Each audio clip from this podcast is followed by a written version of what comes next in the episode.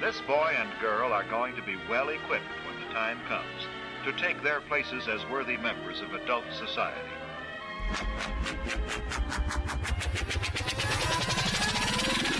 Oh, buddy. I get to introduce y'all to the Queen Bee. Holy moly.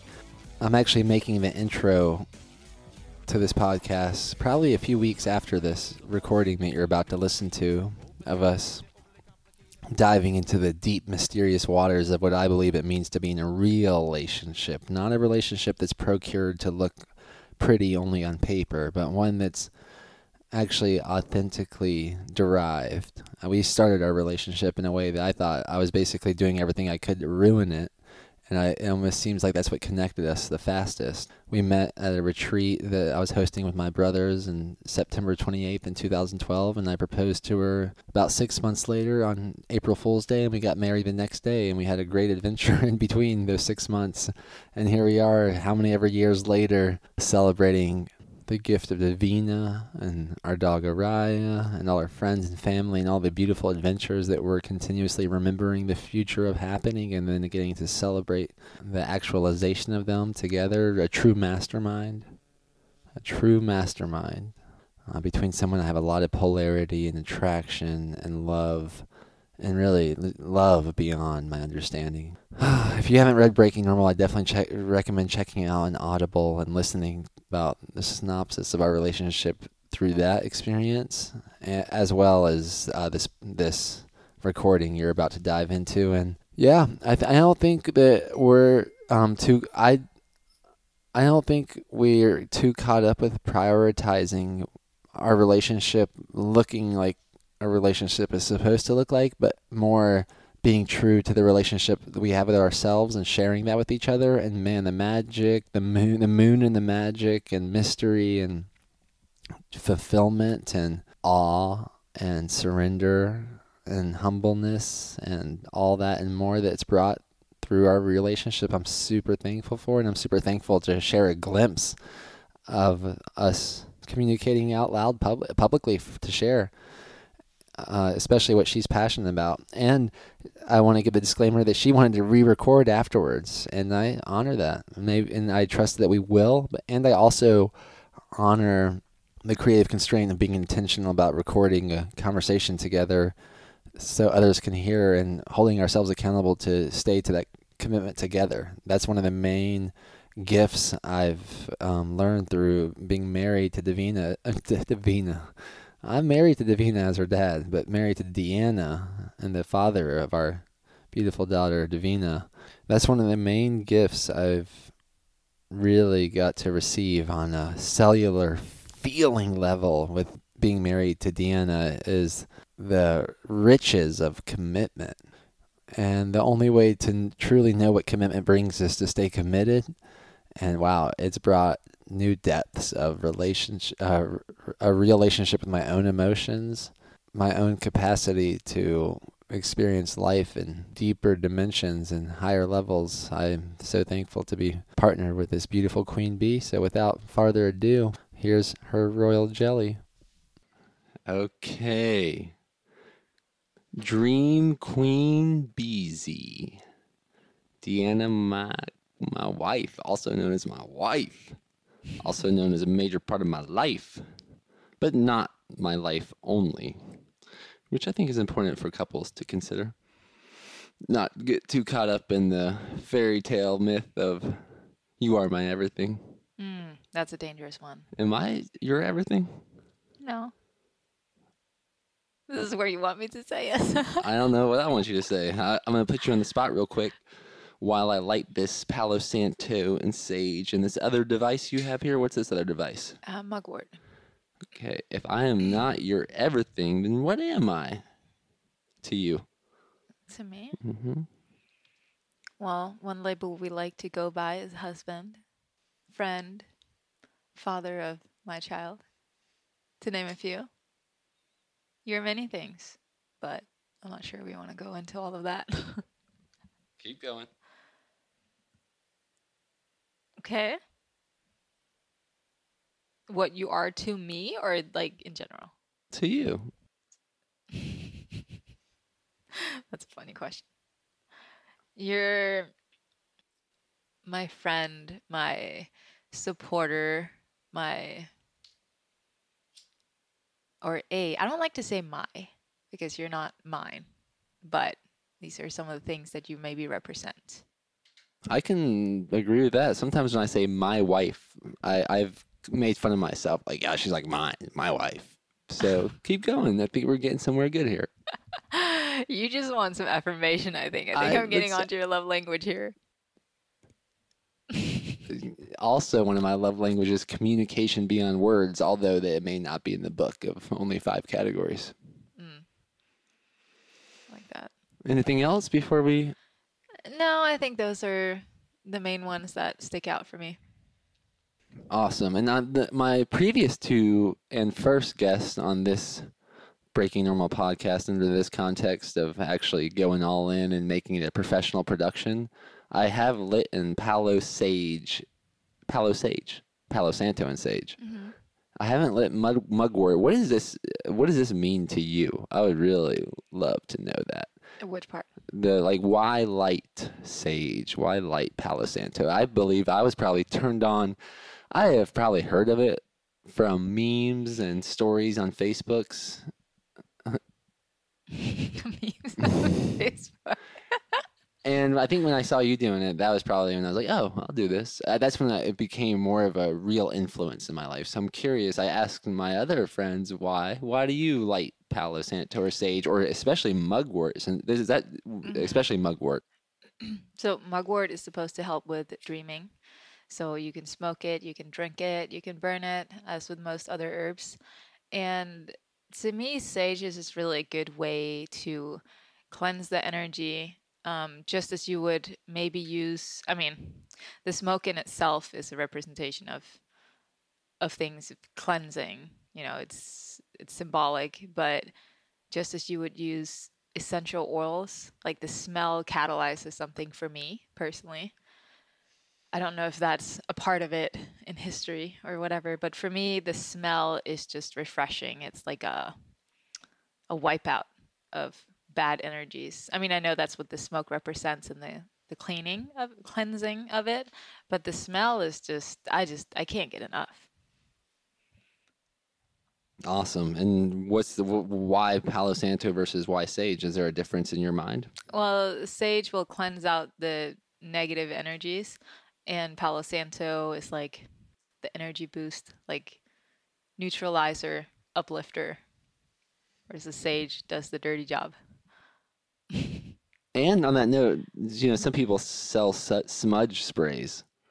Do you mm-hmm. think they're equally effective, differently effective? Because I, when I asked you this, I didn't know how much emphasis you were going to put on the symbolic of burning. Because yesterday, we partnered with some of our mushroom friends in I think a very moderate way, and I definitely made sure to watch smoke burning. I love watching a piece of whatever it is wood palo santo sage from the fire and then i see this unique design in the air that i can still see until it becomes nothing like until i can't see it anymore so it's like mm. something very real became part of everything mm. and watching that transition or the veil maybe that's what you mean by a veil maybe that's mm. something to do with the veil we can dive into deeper soon here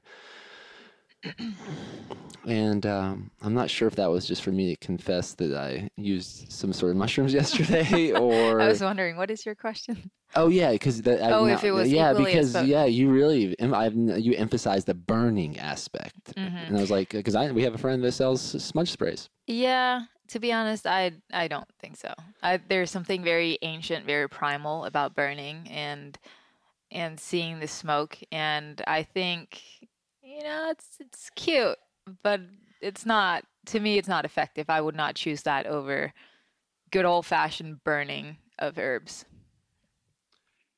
During a burn ban though, it might be a nice option. Yeah, would find a way. we break normal. We break the break the rules. Yeah. So uh, the veil I was talking about. So I don't know if that has to do with the veil from your perspective, but there's something to me when I watch something burn from something to seemingly nothing that transition. I like catching that transition. The same with the bubbles. That's why I love. I love at our last retreat. I was getting people right when I opened my exercise. I asked people to follow the bubble until the point that it burst, and to really focus on the bursting point. Mhm. Is that something to do with the veil when you allude to the veil? Because I know, I know this lovely lady much better than anyone listening to this does, I believe. And I know she's very into what she calls the veil.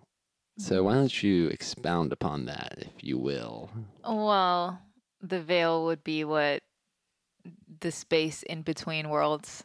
You can consider it, you know, the world of where you sense things that maybe you don't see with your two eyes. Well, some people do have the ability to see energies and auras and colors and fairies and whatever else lives in that dimension. But the veil is what? It's kind of like a curtain, you know, an invisible curtain that keeps the two worlds separate. I mean, there are many worlds, but So it seems there seems to be some sort of I would not say it's the same. If, this- if that's what your well, it question seems to be a parallel because that bubble or that Uh-huh. piece of wood that burns, where does it go? into nothing and everything. Hmm. And uh, where does the dream world come into this? Because I know recently I would judge my my wife to um has caught a passion. She caught a wave, like a soul. Uh, she's like soul surfing a wave that's arising within her around the subject of dreaming, and not. And, and, and I was, and I would also judge in a breaking normal way. I've heard a lot of people talk about dreams, but this is a, a breaking normal in the sense of most people currently in culture, at least yesterday, didn't talk about dreams in this manner. So, how does the veil relate to dreams? Oh, you're breaking normal questions. Um, it's just a, it's a different world. I don't know. I don't know if I would really use that term for navigating the dream world. It's just a, a different parallel reality. I guess you have to cross a veil to get to a different state, but the veil of of sleep, perhaps. Well, when you said two different worlds, it's like the curtain between two different worlds. What? And then you said there's many worlds, but what two worlds are you alluding to? the world that we would sense with our our sixth sense, our intuition, our the part of us that knows things before they happen, that can see things coming. Our intuition would be the best best word for that. It is a whole world in itself where all the energies exist and entities and spirits. Okay, so the world like uh, this waking reality, and then that world of spirits and Mhm. things are that our intuition would be more. It would be more visible to our intuition, or and or our third eye, Yeah, I guess you could say it like that. and then uh, and, and how would dreams fit into this picture? I'm not exactly sure what. is dreams in the my reality the physical reality that i'm seeing with my two eyes or is it in- the world of beyond my like for my third eye where the spirits and the fairies and all that exist or is that just are those Mm, three different worlds Those are three different worlds. Um, that would probably be more of an out of body experience. You can go to those those realms, but the dream world is a let's call it a third world. That's not a part of those. But the trippy thing is that whatever you dream happens in this world, so they are all correlated. You know, one world doesn't exist without the other. awesome a fractal reality of sorts um so then the dream world tell us about the dream world what do you you just said that what we dream is what we become or is what we see What we create. what we create okay so what we you just said what we dream is what we create hmm tell let's hear about that How long do you have? Um, well, uh, oh, this, it's eleven eleven today. Eleven eleven. So I'm gonna let's keep it, and we're at JP Sears' house. So let's keep it ultra spiritual and keep this timer at, ele- at an hour and eleven minutes. But what I'll do, we're in eleven minutes right now, by the way. Awesome. And what I'll do is I'll I'll got like I'll kind of ping pong. If you're going down a rabbit trail, I'll Oh, I imagine you will. yeah. I'm just know- saying there's so much to Come it. on, give me a kiss. You want to give me a kiss? I want to kiss you before you tell me this. Okay. You're sweet. You're sexy. Well, what we dream we do and what we do we dream. So both worlds are correlated. They they go together. So if you are watching a TV show, let's say about dolphins, I know you like dolphins, and then you dream of dolphins, it is partly both residue from what you did before you went to sleep, which by the way is the most important thing you can do is observe and watch what you're doing before you go to sleep. Are you watching? I know you like to watch like Game of Thrones or It's been a while. My most recent, um, actually, form of media that I've watched, and I haven't, I actually haven't watched much media before going to bed recently. But before that, up until The Hunt, was the TV show Meat Eater on Netflix. Mm. I was, and I think I was intentionally uh, brainwashing myself for success for my hunt. yeah, maybe. Anyways, but, I, But- ha- I have watched Game of Thrones. I have watched Breaking Bad. I've watched a lot of the crazy TV shows. But I think during that time, um, when you were watching that, the dreams that you would recall and also tell me about were a lot more violent, as far as I can remember.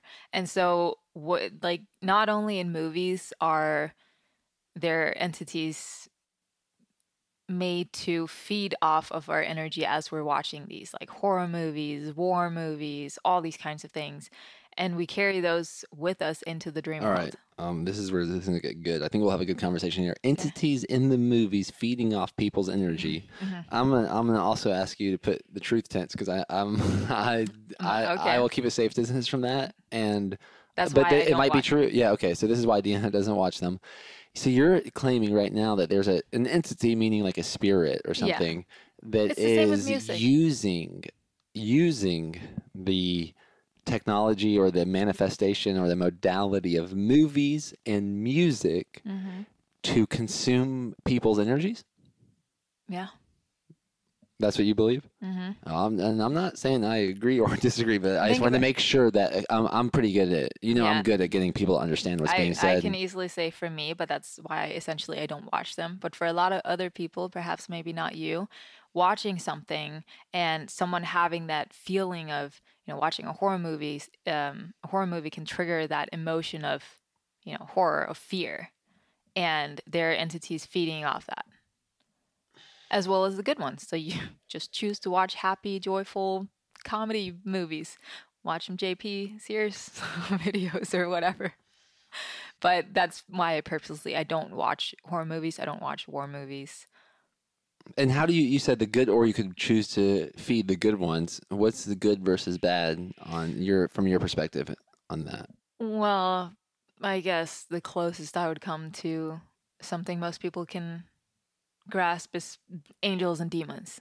It's it's not as bad as that sound. I feel like especially you you have more of a negative connotation towards those and it's it's not as extreme as it sounds, but there is energies, entities that are feeding off the less ideal emotions, anger, fear, resentment, um whatever you want to put in that category. And then the good ones that f- are helping us and assisting us when you watch things of joy, pleasure, happiness. Yeah, well, I'll say that shows up in nature. There's the difference between uh, someone that uh, two entities, maybe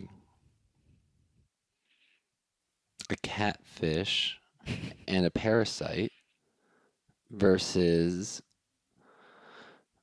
um like a one of those I forget which one it is. It might be a rhino that has a bird on it that Mhm. stays on its back that yeah, yeah. kind of eats the Mhm. insects off of it. I'm not sure how that correlates. Oh, because the, that the symbiosis is if so, if an if there's an, a big wild African animal that has a bird on its back hmm that's eating off the insects that could be harmful, to that rhino, hmm it's actually a symbiotic. It's like a synergistic relationship where the parasite might keep the might be taking draining the energy of the animal Mm.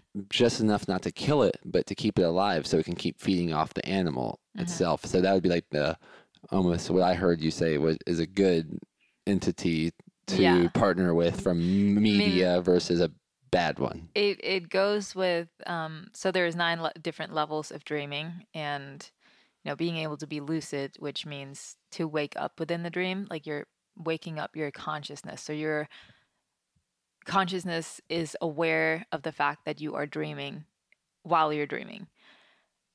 And that's only the second level. And going into the other ones is, is a little heavier topic. But um, the third level is where you're able to go in and find these entities that actually are feeding off of your emotions in the dream.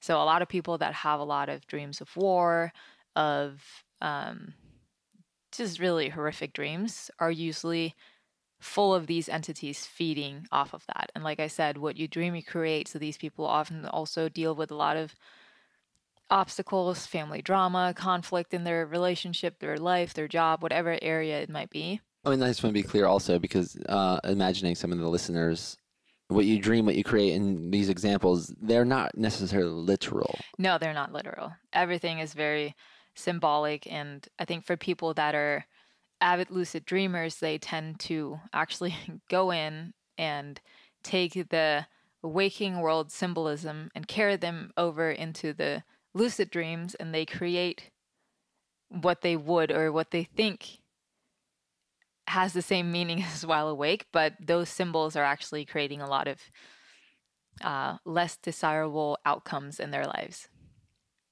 It gets heavy. I feel like we just jumped straight into a different, like another layer, without giving some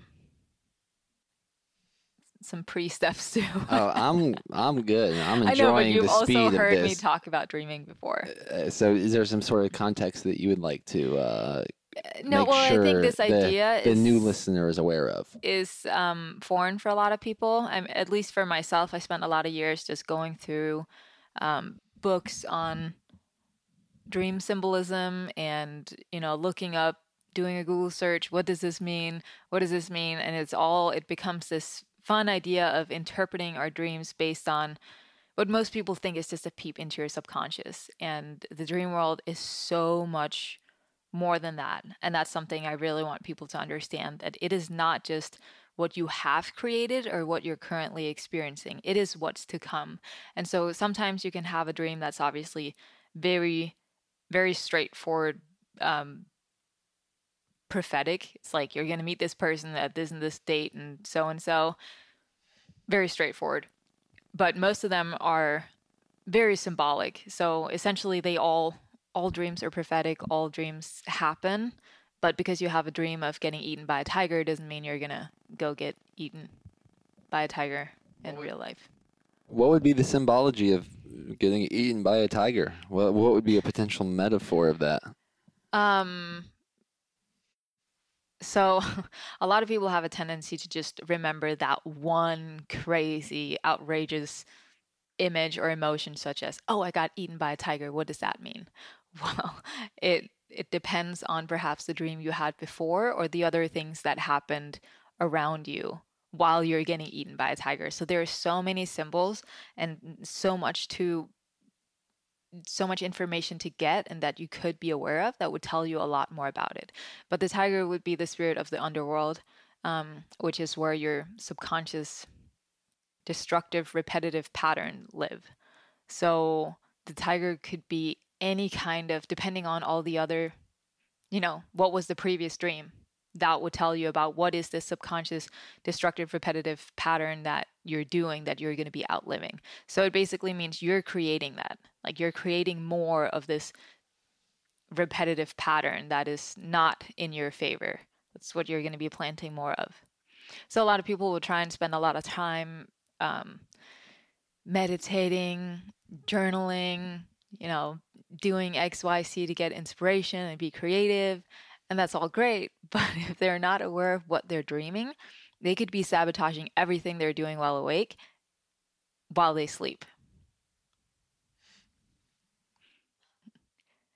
All right. So in this case, I know it can be hard to grasp for some uh, people. And I think even for myself, like I, I, I found myself wanting to maybe discredit this theory or this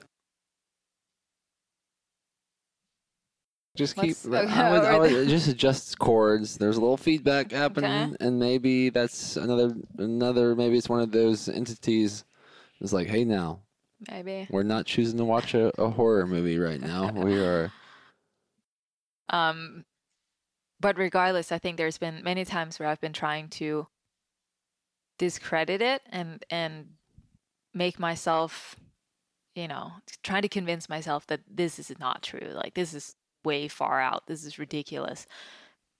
But I see it over and over when people tell me about their dreams and I was like, "Oh, and then I had this dream and then obviously I'm like, okay, well this would mean so and so hap like did this then happen like in this time frame after that? And they were like, actually, yeah. And I've just seen it so many times of things happening after they have that dream. And that's why I mean and I could see it for myself when I go through my old dream journals. Round two.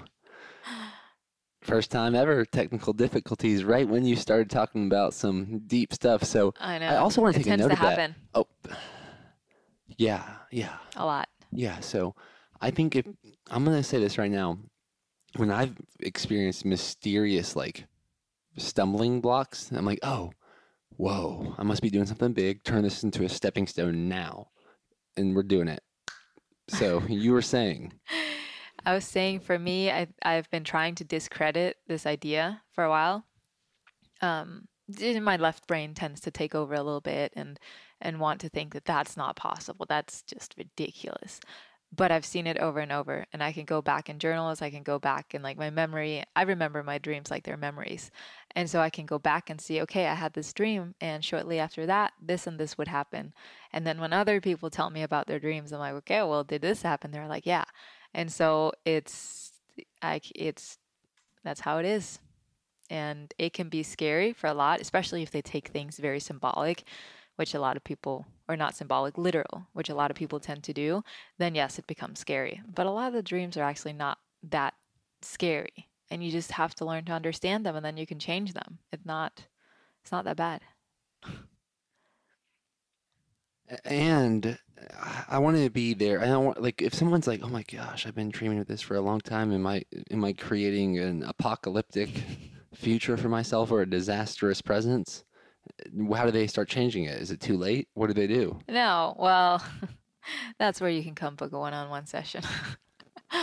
it's um I also want to call you up since we're, you know, we're so. I don't know if we. I don't think we have a normal relationship, but I don't. I don't want you to laugh after saying that. no, but it's just Because you're I- I saying want- there's so much. But I also don't want to. I don't want anyone to unconsciously undermine a power, the power of maybe booking a one-on-one session with you. oh no, for sure. if not, you were going through the tribe design facilitator training, I usually say like, don't laugh after you give them the uppercut. Like, don't don't laugh after the Mhm. punchline unless it's funny. But what you said was not that funny. I guess that part was not funny, no. But so, eh, what would you like? What would be the start? What would be just for someone that could get a free download right now? What would you? Well, it's so hard. Like everyone wants general information and it's so hard because everyone it's so individual. Everyone has different ancestral patterns, family history. Everyone is going through different things. They live their life differently. So, you know, if you're having a lot of uh, dreams where you're fighting, a lot of war, a lot of um, yeah, fighting, then you're creating a lot of op- obstacles for yourself and you got to find a way to oftentimes you know it's it's both energies feeding off of the dream but it's also i'm not going to say you but this person that's having this dream is um maybe has a lot of anger they haven't dealt with and so they just it's not going to go away until they change the dream. They have to change the dream and then they'll change their life and or potentially deal with the anger and that might change their dreams Yeah, but there the difference is that you can maybe you can spend years, months going to therapy, doing all the you know, therapy work that you need to do, or you can literally just have one dream where you change it and you will change it. And so that's why I like to dream with the dream work with the dream world because it's that much more effective. Like you literally just need to go to sleep, wake up in your dream and change it. Which, you know, it's perhaps easier said than, that, and then done. Having a lucid dream is not always that easy to master, but it's a lot, lot more effective in my world at least. So, are you? Would you say that you're on the path of mastering lucid dreaming and dreaming? Like oh this? gosh, I I feel like I still have a long way to go.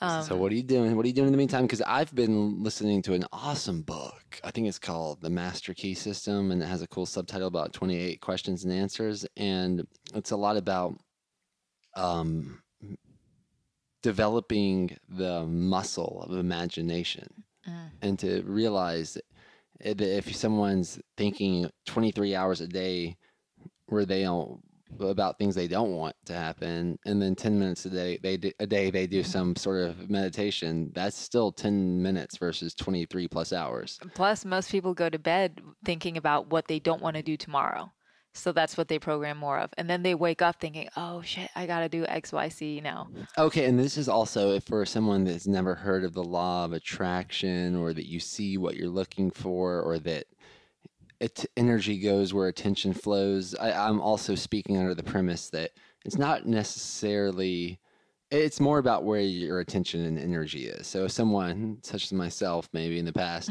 didn't want to feel guilty, maybe if they're like, I don't want to feel, if someone said, I don't want to feel guilty, I don't want to feel guilty, I don't want to feel guilty, that means you're put, that person will be putting more attention on guilt it's not about don't or want or this or that. It's where are you intentionally focusing your energy? And then you have more dreams or you feel more guilty and then you just plant more of it and it doesn't necessarily become easier to let go of. And, and on that note, you know, just because someone might um, be listening that's like, but I never dream. Well, you do.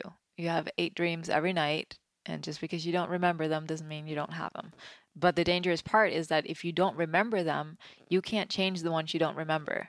But there are practices that you can do, even though, even if you can't be lucid, to change these dreams. But you need to start by remembering them, which starts with dream journaling. That would be my most effective tip for remembering your dreams. And is there a recommended protocol for dream journaling? Yes, you want when you wake up, most people will start by thinking, okay, well, what was I dreaming? And then, oh, what happened after? What happened after? Well, what happened after that dream is that you woke up. so you want to move backwards when you're recalling your dreams. So you'd ask yourself, what was I dreaming? And then what happened before? What happened before? What happened before? And then you keep asking yourself that. Different images will come, and you can ask yourself, where did it start? And you will usually get a different image. And then you start again. Okay, well, what was I dreaming? What happened before? And where did that start? And so you just you move your way backwards and not forwards because that's when you wake up. And then and then do you recommend um writing them down in the phone, voice noting them? What would be the Personally, I don't like voice noting because I I like to be able to go back and look at them. And I can't do that if it's a voice note. And there is no way I'm ever going to listen to any of and all of my recordings. Well, there are also, in case someone's really dogmatic about keeping it to the voice and you want to get it written, there are transcribing. Yeah. Well, for the general person, I think writing down a few dreams that they remember is easier than doing a voice note, finding an assistant that they can then transcribe and then send it back to you. or Siri can, you know, voice to text or whatever. But I prefer to write it down. Um, currently, you know, mom life and all, I've just been doing them in my notes, but then that, I think I'm going to create an app for this. there we have it. We get to hold her accountable.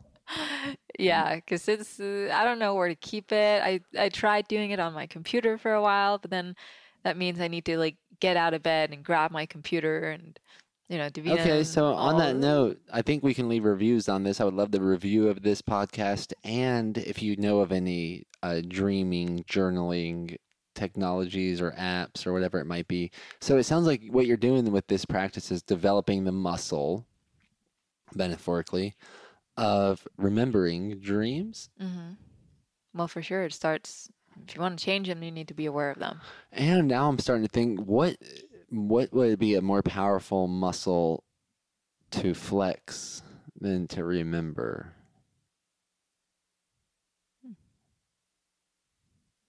I don't know. Maybe the presence muscle, but anyway, I guess it depends on what you consider a muscle. Some scientists might be getting a little mad right now. Um, okay, well, so dream journaling, just when you right, right right when you wake up. Right when you wake up, before you even get out of bed, because as soon as we get out of bed, it starts to fade. So catch yourself before, right as you wake up, maybe even before you open your eyes, if you can catch yourself in that state. And don't don't grab your phone as the first thing when you wake up. Spend it like that moment right when you wake up and right before you fall asleep is the most powerful place to program yourself. So whatever you're watching, you know, most people like to fall asleep watching movies or TV or hack the news, whatever people do these days, or scrolling on social media, you know, soaking in everyone else's drama and ads and whatever else is on there. And it's just it's getting programmed so deep and that's what you you end up dreaming about and then yeah. Maybe not you. Sometimes Thank you. you, thank you. In the past, in the past, I'm gonna I'm gonna get to do an episode about the truth tense soon. The truth tense, the truth tense. Basically, now that I said I caught myself, I say I'm going to do this soon. I'll do it right now. If anyone else is listening to this and they're catching themselves um, putting something off that they want to do, like your app, do it now. Do it now. There's other things I would rather do right Oh, now. but we can do it all. hmm okay. We can do it all. And I would say that for me, what I, what I mean by the truth tense is uh, speaking about my own experience and speak if, I, if there's something I'm ready, a, a, a pattern or an entity that I'm ready to let go of, I speak about it in the past tense. Mhm. And if there's an entity that I believe I'm ready to empower someone else with, I might use you. I may use you. However, I believe my main gig here, one of my main gigs here on Earth, is to report accurately what's happening for me and not needing to wee wee all over everyone or you you. so that's what I mean by the truth sense, and I'll go deeper into that Mm. continuously. All right, what about what's next? Is there if someone's like, oh, I've been dream journaling for a while and I they still don't know how to lucid dream, how would they? What would be the next step, or what would be the next step in mastery? Because I know I watch you. You've been doing some breaking normal rituals. I, at first, you did 36 days of some sort of breathing. No, that was uh 36 days of work with the black obsidian mirror. Okay. And you did some breathing as well. Well, that yeah, let's talk about this. Let's talk about this obsidian mirror with the breathing and the coconut shell version of it. Mm, well, mm, for people that are familiar with working with crystals and the crystal kingdom, obsidian is a master tool that was used in a lot of ancient civilizations and it's powerful for working with trauma, removing energies. Um, it basically works as a portal for anything that you don't want. So it becomes like a vacuum in the practice that I was doing, at least. Um, you create like a vacuum with the mirror to suck out all the things and energies, ideas, traumas that you don't want to have in your life anymore. And what do you you say? Vacuum suck this up, or what do you do? no, no. So it's a it's a round little disc and and how do you create? How do you make it a vacuum? Because when I think of Obsidian, I think of Trevor Hall's song Obsidian. When I think of uh, and Trevor Hall's obviously dialed into a lot. Hey, Trevor, trust you're listening to this. Come to a tribe design, and I remember think of Yellowstone National Park being loaded with black obsidian for whatever reason, and that's where Breaking Normal was birthed hmm in a way. So what was your question? What do you do? Uh, Like, can someone Oh, just go well, find so a piece of obsidian, or what do you No. do? It has to be a, a round disc, the right size. I think it's 13 centimeters. Um, These numbers, I, I, we could go down so many rabbit trails well, right there's now. different. You can use them in different sizes, but if it becomes too big, you can't move your eyes out in the perception So that 13 inches in the ideal diameter. centimeters. 13 centimeters is an ideal across the circle. Yeah, that would be a good. Where'd you get yours from? If someone wants to get one, do you recommend Uh, anything? from the that was the Dream School. From they got it from Mexico. They were all imported, made, made specifically. I think there has to be some sort of astrological, whatever scientific stuff to it.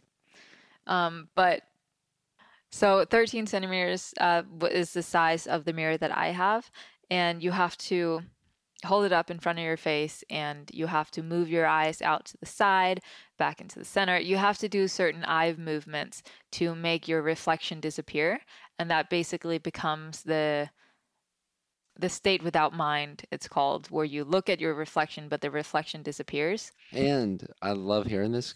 Do you I- want to, to again to prove? Yeah, I just want to hear about your experience because you did this. okay Yeah, so tell me what you did. Okay, so what I did is hold it up in front of my face to see my reflection, and there are certain um, exercises where you move your, I move my eyes to make my reflection go away, and that's called the state without mind. When you, when one can look at the reflection and see nothing, so it becomes all black, and that's where it's like a vacuum, like the void, and you use that. I would use it. I would move it around my body and um, suck out wherever the energy would be stuck in my body, uh, suck it out of that place. Well, And there's a, there's a certain I I don't remember how many different exercises and emotions you have to go through. It's basically a, a, whole line of emotions of your subconscious or your underworld and patterns and Uh, Yeah, so uh, this is awesome because it sounds like you're spending 36 minutes a day at least for 36 that, that's now days. that's this is different. This is what you did in the past. The first exercise, the black obsidian. no, that was as long as it would take, Oh, oh, it wasn't for 30 36 days. for 36 days. So how long did it usually take? How many minutes did you usually spend uh, each day? depends on how much time I had, but I would say between 20 minutes to an hour. Okay, so you spent 20 minutes to an hour for 36 days in a row Mhm. doing something that you believed was removing or letting go of energy that no longer served you. Mhm. That's pretty freaking powerful right there. Mhm. And uh, now, mm, and you're using the mirror to Now do I'm that. using a, a normal but- mirror for different. But that's what you were doing, and Mm-hmm. that's pretty powerful. So that was one thing you did. And did that? How did that affect you? Did that affect your dreams? Yeah. All of a sudden, I was starting to dream of things I've never dreamed of before, which was really Can you give us some examples? um, mirrors, portals, um, different elements. Um, I'm not sure I can come up with a, a concrete example, but there are just things that I had never dreamed of before.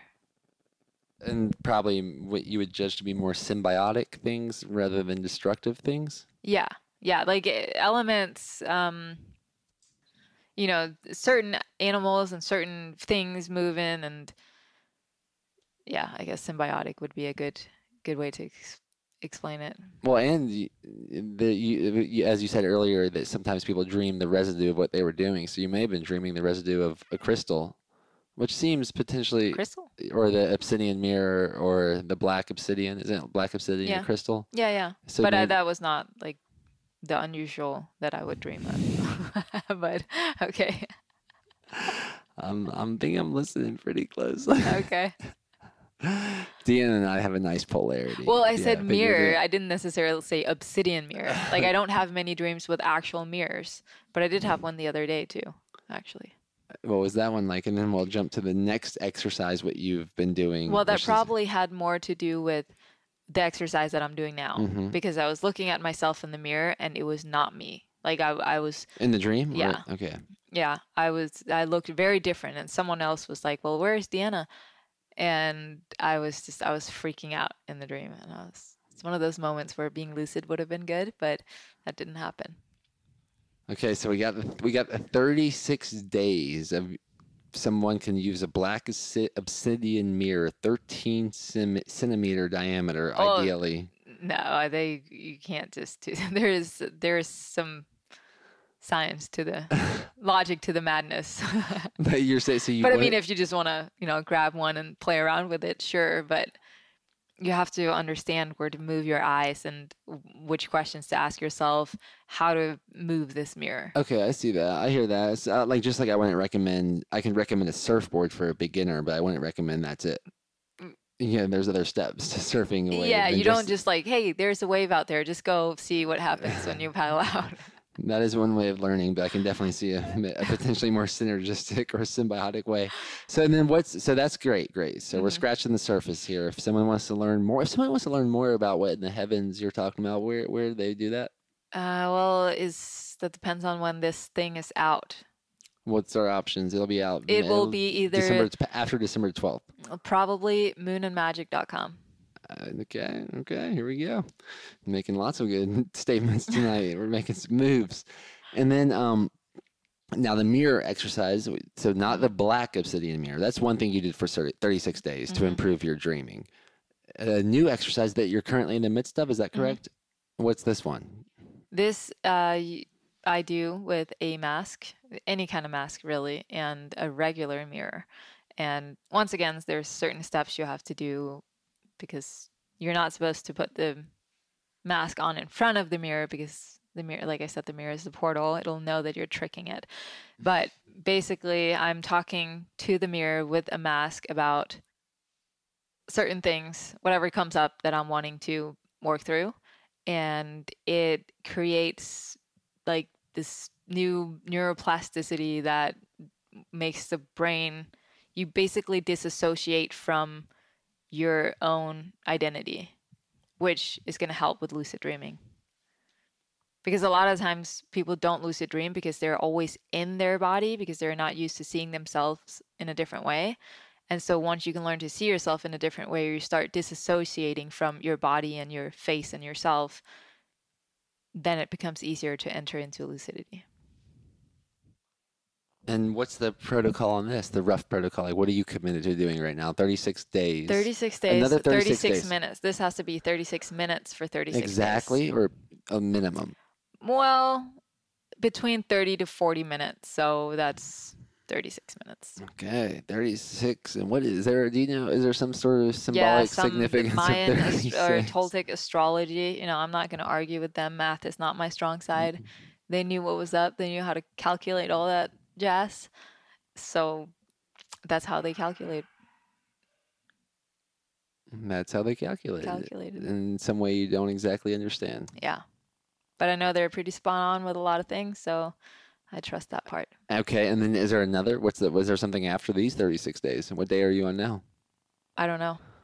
But, But- not to day 36. No, But then the previous exercise, you thought you didn't you go way beyond 36 days? I did actually. I did. And do you know how many days you did? 45. 45. You got the nine bonus nine bonus days. There's a little math for y'all. And uh, do you know what you're gonna do next after this? Um, After these 36 days? potentially, potentially. Would you love to share? Yeah, there's a ceremony um, that, well, it's a, a ceremony in the dream world. You basically go to bed with, um, what do you call that? Hosting a ceremony in your mind? A shaman? No, Your inner shaman? no. I'm trying to figure out the best way to explain it. Um, I was doing the um, rattlesnake powder, so basically ground up rattlesnake powder to activate the serpent energy in the blood in your blood in your body. This is you just added this in too. So when did you take this rattles? Well, I started was that a couple of months ago, but you're supposed to do this ceremony in your mind. It's it's basically a dream ceremony. And let it run till you fall asleep. But I kept falling asleep before I even got to the ceremony part, so I decided to stop. And I'm gonna redo it when I have a little more energy. But Davina likes to. Oh, wait a minute, wait a minute. I- interfere with I, got a little serpentine out there. What does this rattlesnake's powder have to do with this ceremony, and how is it done? Ideally, It's ground up rattlesnake powder, and you have to call in certain specific elements to work with um, because certain symbolism correspond to the serpent energy. And so going to bed, I would hold the image of, I have to take the certain steps leading up to, and then I have to do a specific ceremony with the specific symbols in this dream state in my mind. But I kept falling asleep before I even made it to the ceremony because I was too tired doing mom life. I thought you were dreaming. Well, you're supposed to fall asleep and continue. So, obviously, whatever you hold your atten- intention on, you continue dreaming most likely. And so, just go to bed visualizing this and then fall asleep as you visualize it. And then the ceremony continues as you sleep. But I never made it to that point. Okay, so you were basically starting dreaming while you were awake and wanted Mhm. to continue that dream while you were sleeping. But while you were sleeping, No, That even dream while never awake. cont- you would fall asleep. so I, You would fall asleep, but you wouldn't dream consciously. Okay. Am I just are you the only one not here, or am I really not making I don't sense? know. I don't know if I just Okay, kiss you again or so, something. so I go to I go to bed, lay down, close my eyes, have to take certain steps in slowing down my breathing, slowing my down my body, basically getting into somewhat of a sleep paralysis state. And then I have to call in the different elements for this ceremony, the all the imagery needed for this ceremony. And before I even got to that, I would basically just slow my, you know, slow my heart, slow my breath, and work on the sleep paralysis, and then I would black out there before I even got to visualizing the ceremony. Okay, okay, okay. So now let's pretend you got to the point where you're in the ceremony, lucid dreaming in the ceremony. What's what do you do during the ceremony? What's the idea? What's the goal? Is there? A, so what's the ceremony? Well, that that one we'll leave for non-podcast people that want to. Oh, Shaika Lawaika, the mystery element has been is Mhm. here. yeah. Welcome, welcome, mystery. Nice to meet you again. Mhm. Okay, on that case, where how we doing? We got uh, I think we're, I think we're in a new subject. Cool. What would you love that subject to be, if anything? Anything? Mm, I don't know. This is this is your podcast. What do you think is the best thing to do with this podcast? To do with it? Yeah, is if anyone's making a podcast to the quality that I'm making it right now, or that they have the capacity to create any product, whether it's a podcast. Yeah, you have video- such a good um, ability to free flow and know what maybe whatever you call in. I feel like is the best to. I mean, I know you say that for everything, but you have a pretty good ability to freestyle with what's coming up. Oh yeah, I do. I, I didn't get. I didn't get my advice though about what do you advise to do with this podcast. Any thoughts on it? How are you feeling during this? How are you feeling during this experience? Um, Can you imagine this being a big hit? Mm, I I don't think so. Oh, you're talking about the podcast Yeah. in general? Yeah, the podcast in general. Yeah, well, I don't know about how the other ones have been. I don't know what you. Epic. Okay. I would judge this to be epic too. Cool. So uh, to this level, Cool. what do you think? Well, then, yeah. I think anything that you put your mind and attention to, anything you touches, will turn to gold. So I don't doubt you. And in this moment, do you have any breakthrough ideas of the best way to get this message to the public or the message to the masses? Of This podcast. I'm masterminding with you right now, um, live on this podcast. sometimes I feel like it's such a small niche of people that are interested interested in dreaming, specifically if we're talking about this episode. So I don't know. I think so for you know being a dreamer takes dedication and discipline on time, Indiana, dedication, Yeah. discipline, Indiana. and it's definitely not for everyone. I think a lot of people are gonna maybe find it interesting and start analyzing their dream, maybe start remembering their dreams, but really diving deep is not for the majority of people, I don't think. Because I think it's still so hard for people to wrap their heads around. Like, could this really be? And I think it's not only that, but it's scary because if it's really like this and they're not willing to go in and look at it and change it, then obviously that means they know that they're purposefully not doing about something doing something about something that could be really powerful for them to change. I don't know if that made sense.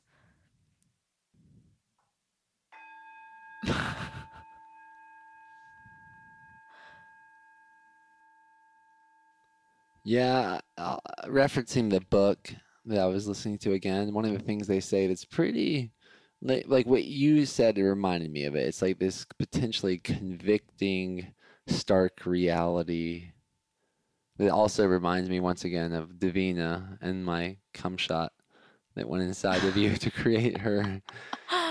What? Like one in a one? It was one in the hundreds of millions or millions, or it depends on if you count the, only that one cum shot or all of them.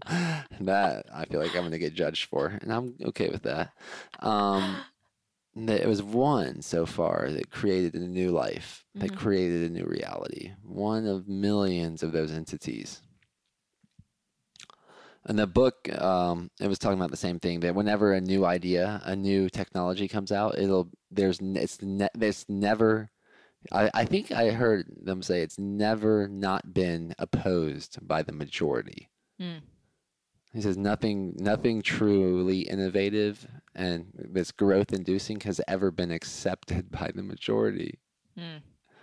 I could see that. Yeah, that's a little, what do y'all think about that? Scary. It reminds me of Napoleon Hill's book Outwitting the Devil, where he claims to have a conversation with the devil, and the devil basically explains how he has 98% of the population in a hypnotic trance drifting.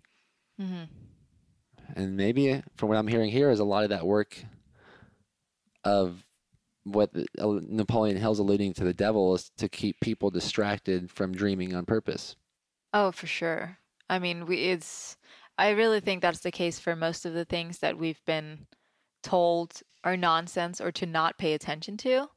You know, just like don't eat this plant because it's not good and it's just it's nonsense and it's not good for anything but it could be the one plant that's like the best for awakening humanity and the same thing dreams they're just nonsense they don't really make sense yet they hold such a big space in any holy book. Like all the different holy books in the world talk about dreams and how, you know, the kings would be so fascinated by them and prophetic dreams and they were really important. And yet somehow today it's like, oh, that was just a dream. Unless it's something good, then people will take it as a sign to, oh, maybe we should do that. That's a sign.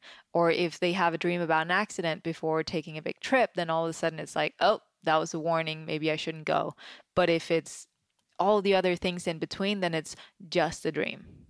And there is no such thing. All right. Um, and on that note of the holy books and dreamers, I'm not sure if you know, but Daniel from the Bible definitely made his introduction to the Bible, from what I remember, as a dream interpreter for the king. Hmm. I did not know that. hmm And then he also uh, became probably the next step, I think, in his claim to fame in the Bible was pretty much eating a, close to a raw vegan diet. Are you named after? Uh, that my mom told me. So uh, am I? My mom told me I am named after Daniel in the Bible, and Daniel from the Elton John song, and Daniel from the Karate Kid. She just loved all those Daniels, and that was Well, one. I could see you being. So apparently, we hold a lot of the energies from the character that our parents chose to name us from. Those three characters. Have you seen Karate Kid? Yeah, I loved it. Uh, Daniel-san. So Daniel, and have you heard Daniel from Elton John? No, that one I'm not Like, familiar we'll with. listen to it after this, maybe. And then Okay. Daniel from the Bible. Oh, and then Daniel from the Bible is also the main claim to fame, I would say. The most popular meme around Daniel is Daniel in the Lion's Den. Huh. Have you heard that? Uh, only from you. Oh, Daniel the Lion's Den. Yeah, they sent Daniel. They, I think he was being ultimately ten- tested slash punished slash prove yourself, Daniel, kind of thing. Mhm. And they put him in a den of lions, and everything was peaceful, no problems. And I'm wearing the, I am wearing the kitty shirt today.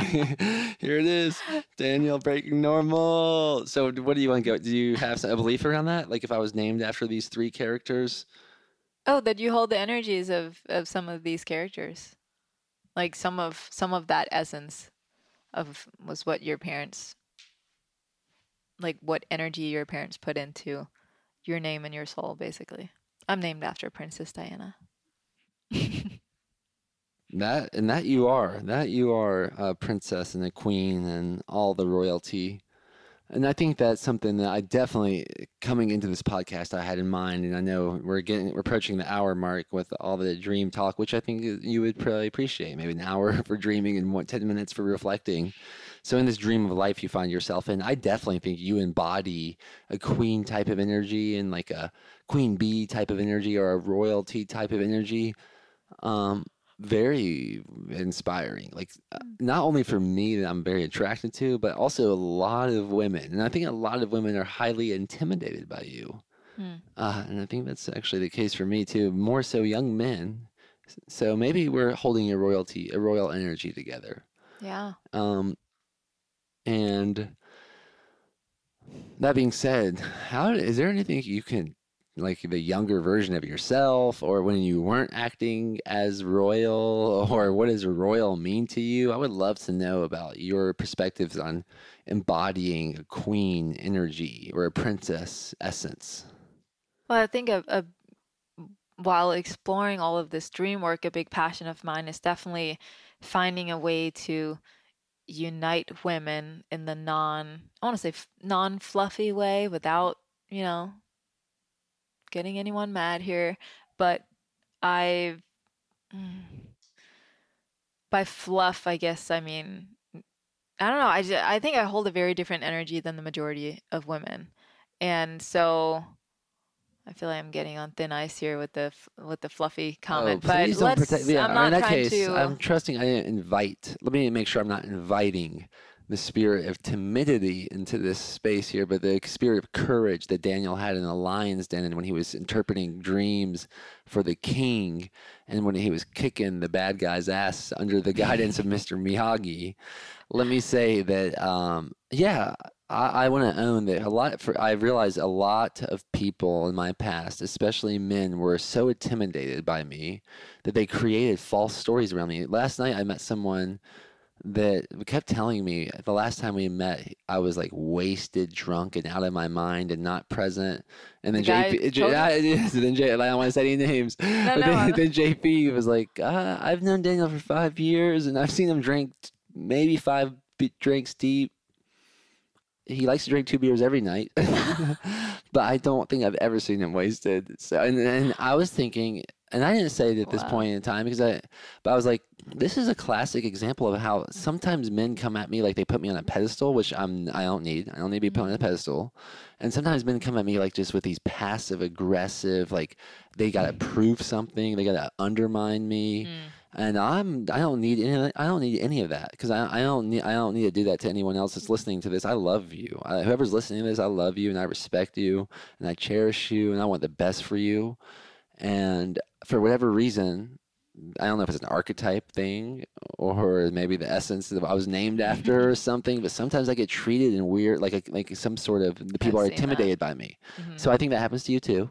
So let's don't beat around the bush. and Don't be timid. Just tell yeah, tell no, the I, women I think how I'm it is. Not, um, I'm not really sure what the right word would that, what for that would be. But regardless, um, you know, growing up, I grew up in Denmark, which is very different than, you know, small town country Denmark, which is very different than, you know, big city LA or whatever. But there's, oh, I mean, I, I realize that this happens everywhere, but the competition between women is something that just really bothers me because I've I feel like I was so affected by it growing up. And I want I want women to come together like without having this either superiority complex or feeling intimidated. Like I truly have this desire to be a big sister to whoever, like the women that are whether it be maybe not a big sister, maybe it's a younger sister, whatever. But for the majority, I feel like I carry this sister role of I will help you, like I will take care of you, and that's that's what I want to create for people, women especially. And maybe that's because I I feel like it was so rough for me growing up with all the small town crap, but you know, it happens everywhere and especially between women. And all of these senses of, you know, tuning into your extrasensory abilities and the dream world and these gifts that come with being in tune with all these different elements, I feel like are really the core of our feminine essence. And I think more women need to get in touch with that. And I think once they do that, they're able to co- cooperate instead of competing with each other. Yep. I, what I heard, what I asked you, you know, in a way, what would be some perspectives for women that wanted to embody their queen or princess essence. Mm. And I think you, your answer is awesome. And but my golden thread that I picked up was to I you said I want to help you. I want to protect you. I want to protect you. I want to help you. Is that what you said? Mm. I, that to me, what better words out of a mother's mouth or a queen's mouth than that? Mm.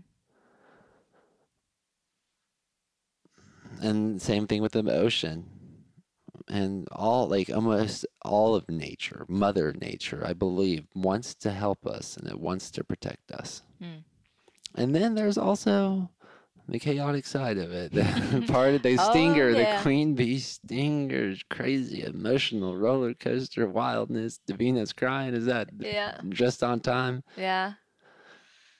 Is she already said she's waking she up? is So now we're gonna honor because Davina, I know Yeah. you want to. We both want to protect and support Mm-hmm. her, and this is a great teaser. If y'all, if anyone that's listened to this and you want to hear about the chaotic, um, freaking tidal waves of the Mother Ocean and the freaking eruptions from Mother Earth and Diana's queen bee stinger, and we can get all into the um, emotional intelligence it's taken for us to thrive together Oh yeah. let mm, leave us a comment or suggest it or share this and maybe we'll do a part two to this because Davina just woke up. Yeah. I love you. Love you. I love you. I love you. All right, thank you. And how long was our call? I bet with the delay it says one hour and one minutes. That's good. One hour and one for eleven eleven. We did it. Much love, guys and girls and queen bees. This boy and girl are going to be well equipped when the time comes to take their places as worthy members of adult society. Okay. I'm going to make this outro ubiquitous for the first 12 episodes. And it's basically me taking my own advice, walking my talk, and asking for what I want without being attached to getting it. And that's a, a review on this podcast, a review on the Breaking Normal book, whether it's on Amazon or Audible, for y'all to start breaking normal and let me know what it does for you. This is a big expression of my heart and soul, and it's another iteration of self acceptance through self expression. And I do believe that what's most personal is most universal. It's a great guiding light for how to communicate with one another. So if this added value to your life, and it, even if you think it didn't, let me know through a review. And uh, don't forget about that. We're going to be giving away a free tribe design to someone that leaves a review on the podcast. So go to breakingnormal.com and check out the podcast section and uh, be eligible to win, to take action, at least putting yourself in a position to win this prize. And maybe this will be a big symbolic step. Like one small step here may take a giant leap for the rest of your life to put yourself in the opportunity to win, which also puts you in the self in the opportunity not to win, which is both are a win in my opinion. So let's tap into that vibration of winfinity and join us on that journey and keep breaking normal and stay in touch and be sure to ask for what you want without being attached to getting it to the people that would matter the most. And if that's to me, reach out to me. Let's do it. I'm excited to hear about it. Much love to you all. I look forward to exploring this infinite, evolving adventure out loud, authentically, synergistically, alchemically, and in respect to the divine. God bless.